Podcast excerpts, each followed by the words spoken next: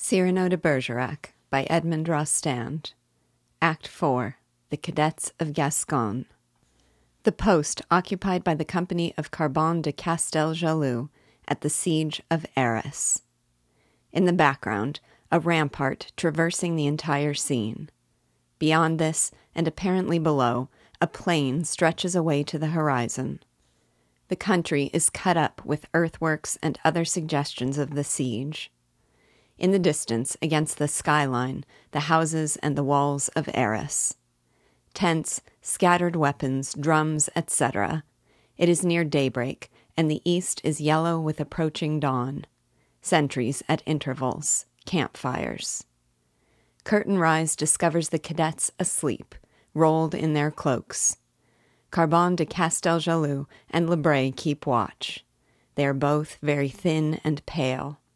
Christian is asleep among the others, wrapped in his cloak in the foreground, his face lighted by the flickering fire.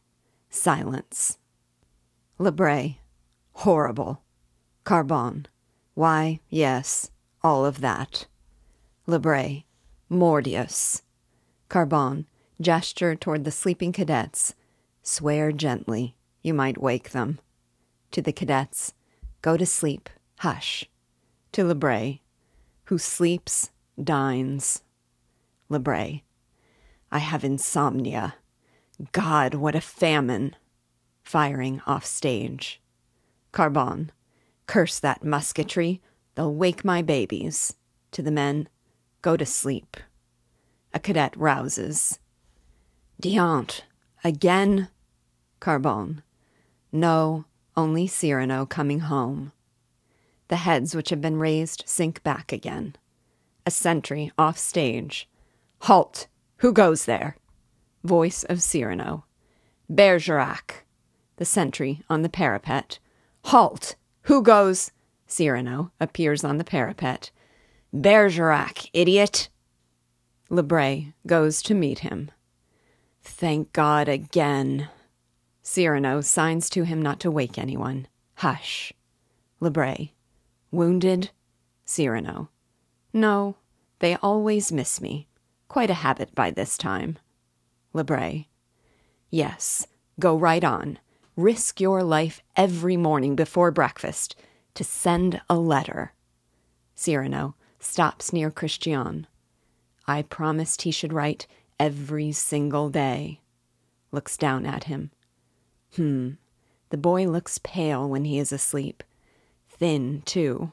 Starving to death. If that poor child knew. Handsome, none the less. Le Bret. Go and get some sleep. Cyrano, affectionately. Now, now, you old bear. No growling. I'm careful. You know I am. Every night when I cross the Spanish lines, I wait until they are all drunk. Le Bret. You might bring something with you. Cyrano. I have to travel light to pass through. By the way, there will be news for you today. The French will eat or die if what I saw means anything. Le Bret. Tell us. Cyrano. No, I am not sure. We shall see. Carbon. What a war, when the besiegers starve to death. Le Bret. Fine war, fine situation. We besiege Arras, the Cardinal Prince of Spain besieges us, and here we are. Cyrano. Someone might besiege him. Carbon. A hungry joke. Cyrano. Ho ho. Le Bret. Yes, you can laugh. Risking a life like yours to carry letters. Where are you going now? Cyrano, at the tent door. To write another. Goes into tent. A little more daylight. The clouds redden. The town of Arras shows on the horizon. A cannon shot is heard, followed immediately by a roll of drums far away to the left. Other drums beat a little nearer. The drums go on answering each other here and there, approach, beat loudly almost on the stage, and die away toward the right, across the camp. The camp awakes. Voices of officers in the distance. Carbon sighs. Those drums. Another good, nourishing sleep gone to the devil. The cadets rouse themselves. Now then. First cadet sits up, yawns. God, I'm hungry. Second cadet. Starving. All of them groan. Carbon. Up with you. Third cadet. Not another step. Fourth cadet. Not another movement. First cadet. Look at my tongue. I said this air was indigestible. Fifth cadet. My coronet for half a pound of cheese. Seventh cadet. I have no stomach for this war. I'll stay in my tent, like Achilles. Another. Yes, no bread, no fighting. Carbon. Cyrano. Others. May as well die. Carbon. Come out here. You know how to talk to them. Get them laughing. Second cadet rushes up to first cadet who is eating something. What are you gnawing there? First cadet. Gun wads and axle grease. Fat country this around Arras. Another enters. I've been out hunting. Another enters. I went fishing in the scarp. All leaping up and surrounding the newcomers. Find anything? Any fish? Any game? Perch? Partridges? Let me look. The fisherman. Yes. One gudgeon shows it. The hunter. One fat sparrow shows it. All. Ah, see here, this mutiny. Carbon. Cyrano, come and help. Cyrano enters from the tent. Well? Silence. To the first cadet, who is walking away with his chin on his chest. You there, with the long face. First cadet. I have something on my mind that troubles me. Cyrano. What is that? First cadet. My stomach. Cyrano. So have I. First cadet. No doubt you enjoy this. Cyrano tightens his belt. It keeps me looking young. Second cadet. My teeth are growing rusty. Cyrano. Sharpen them. Third cadet. My belly sounds as hollow as a drum. Cyrano. Beat the long roll on it. Fourth cadet. My ears are ringing. Cyrano. Liar. A hungry belly has no ears. Fifth cadet. Oh, for a barrel of good wine. Cyrano offers him his own helmet. Your cask. Sixth cadet. I'll swallow anything. Cyrano throws him the book which he has in his hand. Try the Iliad. Seventh cadet. The cardinal. He has four meals a day. What does he care? Cyrano. Ask him.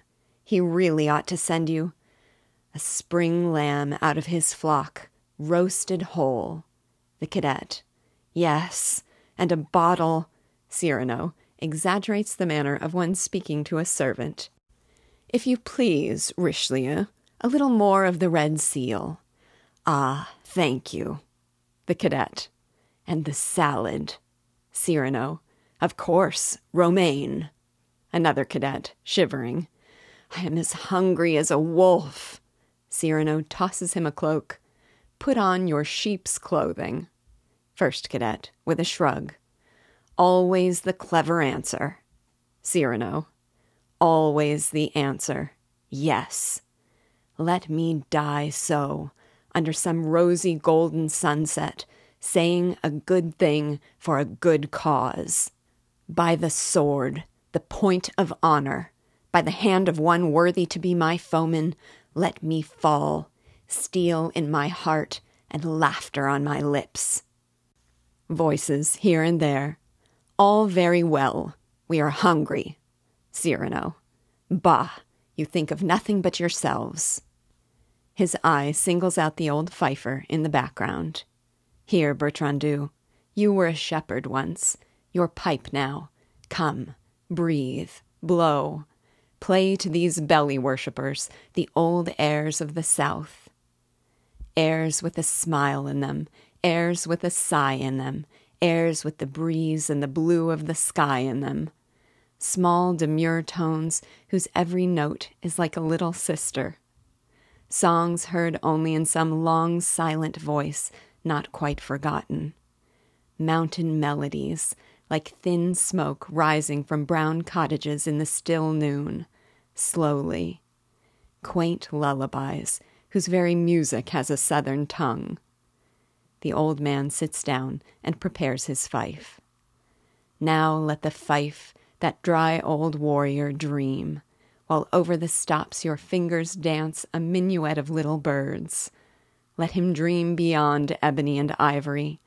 Let him remember he was once a reed out of the river, and recall the spirit of innocent, untroubled country days. The fifer begins to play a Provençal melody. Listen, you Gascons. Now it is no more the shrill fife, it is the flute through woodlands far away calling. No longer the hot battle cry, but the cool, quiet pipe our goatherds play. Listen, the forest glens, the hills, the downs, the green sweetness of night on the Dordogne. Listen, you Gascons, it is all Gascon. Every head is bowed, every eye cast down. Here and there a tear is furtively brushed away with the back of a hand, the corner of a cloak. Carbon, softly to Cyrano. You make them weep. Cyrano. For homesickness a hunger more noble than that hunger of the flesh. It is their hearts now that are starving. Carbon. Yes, but you melt down their manhood.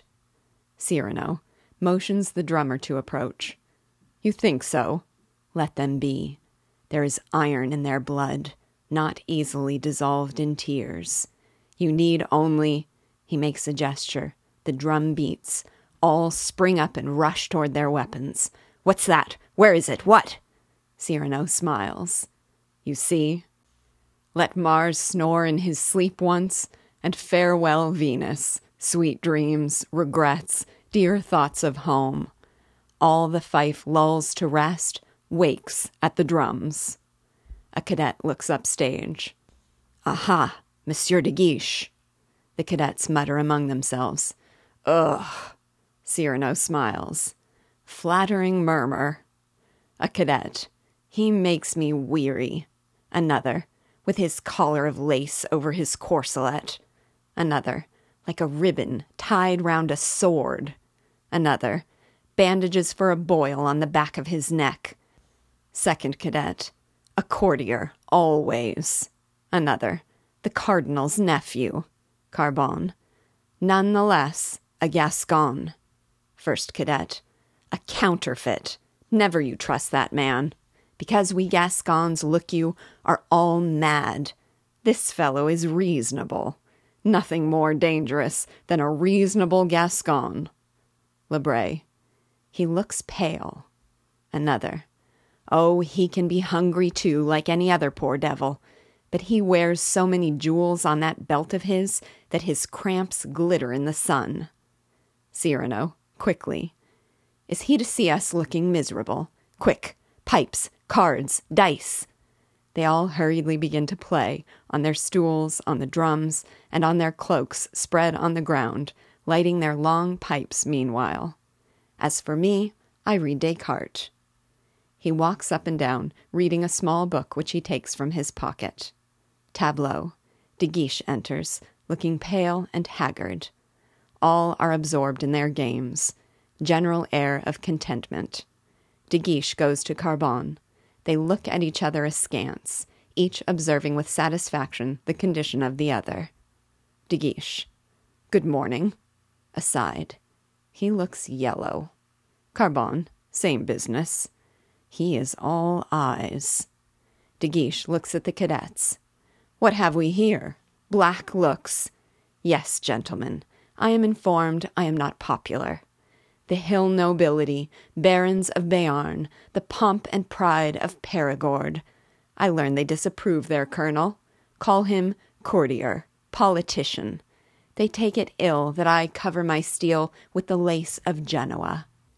It is a great offense to be a Gascon and not to be a beggar. Silence. They smoke, they play. Well, Shall I have your captain punish you? No. Carbon. As to that, it would be impossible. De Guiche. Oh? Carbon. I am free. I pay my company. It is my own. I obey military orders. De Guiche. Oh, that will be quite enough. To the cadets. I can afford your little hates. My conduct under fire is well known. It was only yesterday I drove the Count de Bucquoy from Bapaume, pouring my men down like an avalanche. I myself led the charge. Cyrano, without looking up from his book. And your white scarf? De Guiche, surprised and gratified. You heard that episode. Yes. Rallying my men for the third time, I found myself carried among a crowd of fugitives into the enemy's lines. I was in danger of being shot or captured. But I thought quickly, took off and flung away the scarf that marked my military rank, and so, being inconspicuous, escaped among my own force, rallied them, returned again, and won the day. The cadets do not appear to be listening, but here and there the cards and the dice boxes remain motionless. The smoke is retained in their cheeks. What do you say to that? Presence of mind, yes? Cyrano. Henry of Navarre, being outnumbered, never flung away his white plume. Silent enjoyment. The cards flutter, the dice roll, the smoke puffs out. De Guiche. My device was a success, however. Same attentive pause, interrupting the games and the smoking. Cyrano. Possibly. An officer does not lightly resign the privilege of being a target. Cards, dice, and smoke fall, roll, and float away with increasing satisfaction. Now, if I had been there, your courage and my own differ in this. When your scarf fell, I should have put it on. De Guiche. Boasting again. Cyrano. Boasting. Lend it to me tonight. I'll lead the first charge with your scarf over my shoulder. De Guiche. Gasconade once more. You are safe making that offer, and you know it. My scarf lies on the river bank between the lines, a spot swept by artillery, impossible to reach alive. Cyrano produces the scarf from his pocket. Yes, here. Silence. The cadets stifle their laughter behind their cards and their dice boxes. De Guiche turns to look at them. Immediately they resume their gravity and their game. One of them whistles carelessly the mountain air which the fifer was playing. De Guiche takes the scarf. Thank you. That bit of white is what I need to make a signal. I was hesitating. You have decided me. He goes up to the parapet, climbs upon it, and waves the scarf at arm's length several times. All. What is he doing? What? The sentry on the parapet. There's a man down there, running away. De Guiche, descending. A Spaniard, very useful as a spy to both sides. He informs the enemy as I instruct him. By his influence, I can arrange their dispositions. Cyrano, traitor.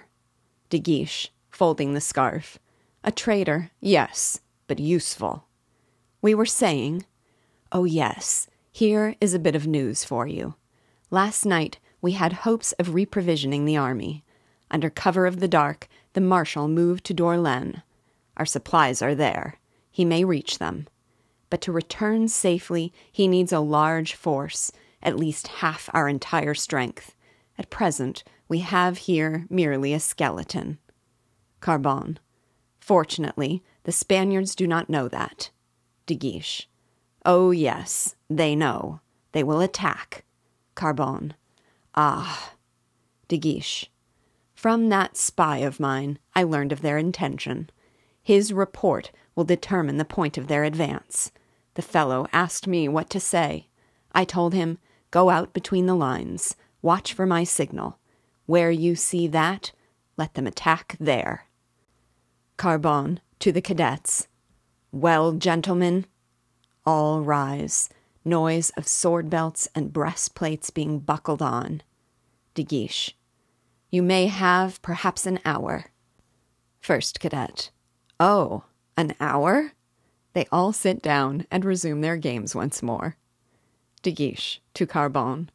The great thing is to gain time. Any moment the marshal may return. Carbon. And to gain time, De Guiche. You will all be so kind as to lay down your lives. Cyrano.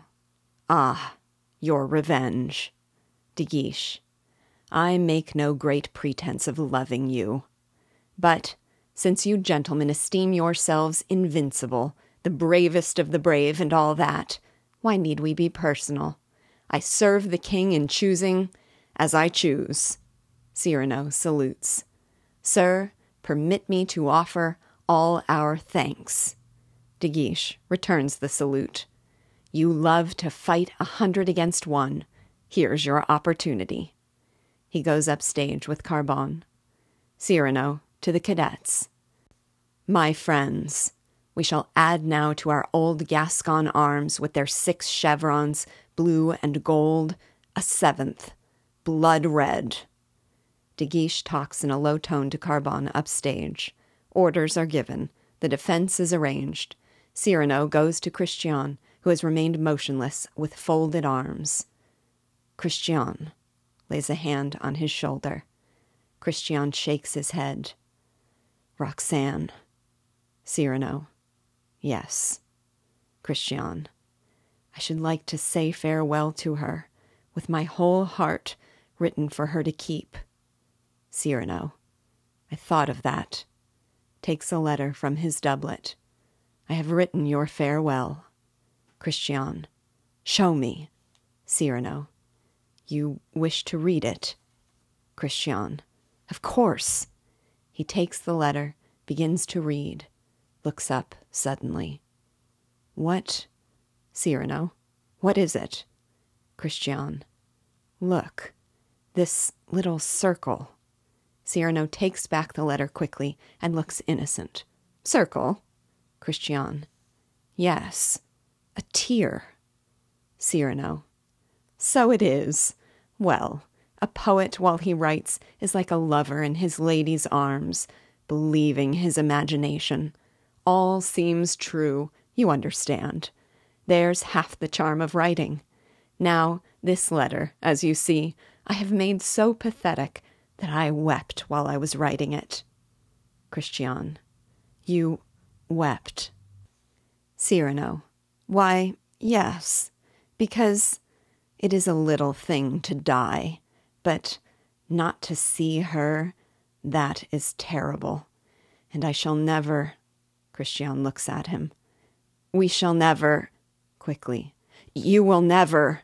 Christian snatches the letter. Give me that. Noise in the distance on the outskirts of the camp. Voice of a sentry. Halt! Who goes there? Shots, shouting, jingle of harness. Carbon. What is it? The sentry on the parapet. Why, a coach. They rush to look. Confused voices. What? In the camp? A coach? Coming this way? It must have driven through the Spanish lines. What the devil? Fire! No! Hark! The driver shouting. What does he say? Wait, he said, on the service of the king. They are all on the parapet looking over.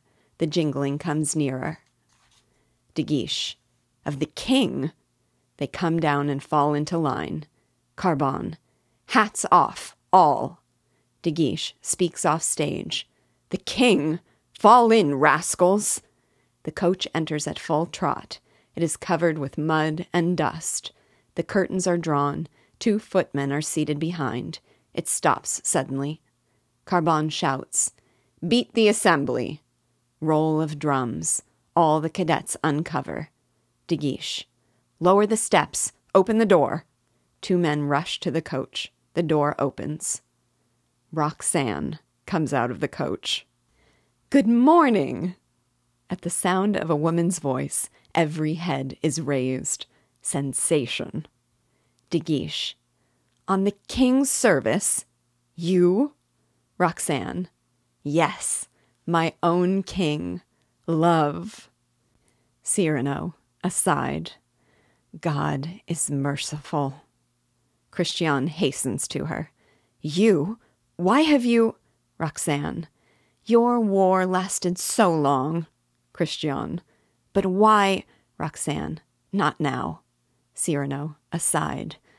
I wonder if I dare to look at her. De Guiche. You cannot remain here. Roxane. Why, certainly. Roll that drum here, somebody. She sits on the drum, which is brought to her. Thank you. There. She laughs. Would you believe they fired upon us? My coach looks like the pumpkin in the fairy tale, does it not? And my footman. She throws a kiss to Christian. How do you do? She looks about. How serious you all are. Do you know, it is a long drive here from Arras? Sees Cyrano. Cousin, I am glad to see you. Cyrano advances. Oh, how did you come? Roxane. How did I find you? Very easily. I followed where the country was laid waste. Oh, but I saw such things. I had to see to believe. Gentlemen, is that the service of your king? I prefer my own. Cyrano. But how did you come through? Roxane. Why, through the Spanish lines, of course. First Cadet. They let you pass? De Guiche. What did you say? How did you manage? Le Bret. Yes, that must have been difficult. Roxane. No, I simply drove along. Now and then some hidalgo scowled at me, and I smiled back, my best smile, whereupon the Spaniards being, without prejudice to the French, the most polished gentlemen in the world, I passed. Carbon. Certainly that smile should be a passport. Did they never ask your errand or your destination? Roxane. Oh, frequently. Then I drooped my eyes and said, I have a lover. Whereupon the Spaniard, with an air of ferocious dignity, would close the carriage door, with such a gesture as any king might envy, wave aside the muskets that were leveled at my breast, fall back three paces, equally superb in grace and gloom, draw himself up, thrust forth a spur under his cloak, sweeping the air with his long plumes, bow very low, and say, Pass, senorita. Christian. But Roxane, Roxane. I know, I said a lover, but you understand. Forgive me. If I said, I'm going to meet my husband, no one would believe me. Christian. Yes, but. Roxane. What then? De Guiche. You must leave this place. Cyrano. At once. Roxane. I? Le Bret. Yes, immediately. Roxane. And why? Christian. Embarrassed. Because. Cyrano. Same. In half an hour. De Guiche. Same. Or three quarters. Carbon. Same. Perhaps it might be better. Le Bret. If you. Roxane. Oh, I see. You are going to fight. I remain here. All. No. Roxane. He is my husband. Throws herself in Christian's arms. I will die with you. Christian. Your eyes. Why do you. Roxane. You know why. De Guiche, desperate. This post is dangerous. Roxane turns. How dangerous? Cyrano. The proof is we are ordered. Roxane to De Guiche. Oh, you wish to make a widow of me? De Guiche. On my word of honor, Roxane. No matter. I am just a little mad. I will stay. It may be amusing. Cyrano. What? A heroine, our intellectual? Roxane. Monsieur de Bergerac, I am your cousin. A cadet. We'll fight now! Hooray! Roxane, more and more excited. I am safe with you, my friends. Another, carried away. The whole camp breathes of lilies. Roxane. And I think this hat would look well on the battlefield. But perhaps, looks at De Guiche, the Count ought to leave us. Any moment now, there may be danger. De Guiche. This is too much. I must inspect my guns. I shall return. You may change your mind. There will yet be time. Roxane. Never. De Guiche goes out. Christian, imploring. Roxane. Roxane. No. First cadet to the rest. She stays here. All rushing about, elbowing each other, brushing off their clothes. A comb. Soap. Here's a hole in my. A needle. Who has a ribbon? Your mirror. Quick. My cuffs. A razor. Roxane to Cyrano, who is still urging her. No, I shall not stir one step. Carbon, having, like the others, tightened his belt, dusted himself, brushed off his hat, smoothed out his plume, and put on his lace cuffs, advances to Roxane ceremoniously. In that case, may I not present to you some of these gentlemen who are to have the honor of dying in your presence? Roxane bows. Please. She waits, standing on the arm of Christian, while Carbon presents. Bear with me for these names. Baron de Peyrescous de Colignac. The cadet salutes. Madame. Roxane. Monsieur. Carbon continues. Baron de Casterac de Cahuzac. Vidame de Malgouyre Estressac Lesba d'Escarabiot. The Vidame. Madame. Carbon. Chevalier d'Antignac Jouzet. Baron Hulot de Blagnac Saléchan de Castel Crabule. The Baron. Madame. Roxane. How many names you all have! The Baron. Hundreds. Carbon to Roxane. Open the hand that holds your handkerchief. Roxane opens her hand. The handkerchief falls. Why? The whole company makes a movement toward it. Carbon picks it up quickly. My company was in want of a banner. We have now the fairest in the army. Roxane, smiling. Rather small. Carbon fastens the handkerchief to his lance. Lace and embroidered. A cadet to the others. With her smiling on me, I could die happy. If I only had something in my. Carbon turns upon him. Shame on you. Feast your eyes and forget your. Roxane, quickly. It must be this fresh air. I'm starving. Let me see. Cold partridges, pastry, a little white wine. That would do. Will someone bring that to me? A cadet. Aside. Will someone. Another. Where the devil are we to find. Roxane overhears sweetly. Why, there, in my carriage. All. What? Roxane. All you have to do is to unpack and carve and serve things. Oh, notice my coachman. You may recognize an old friend. The cadets rush to the coach. Ragueneau!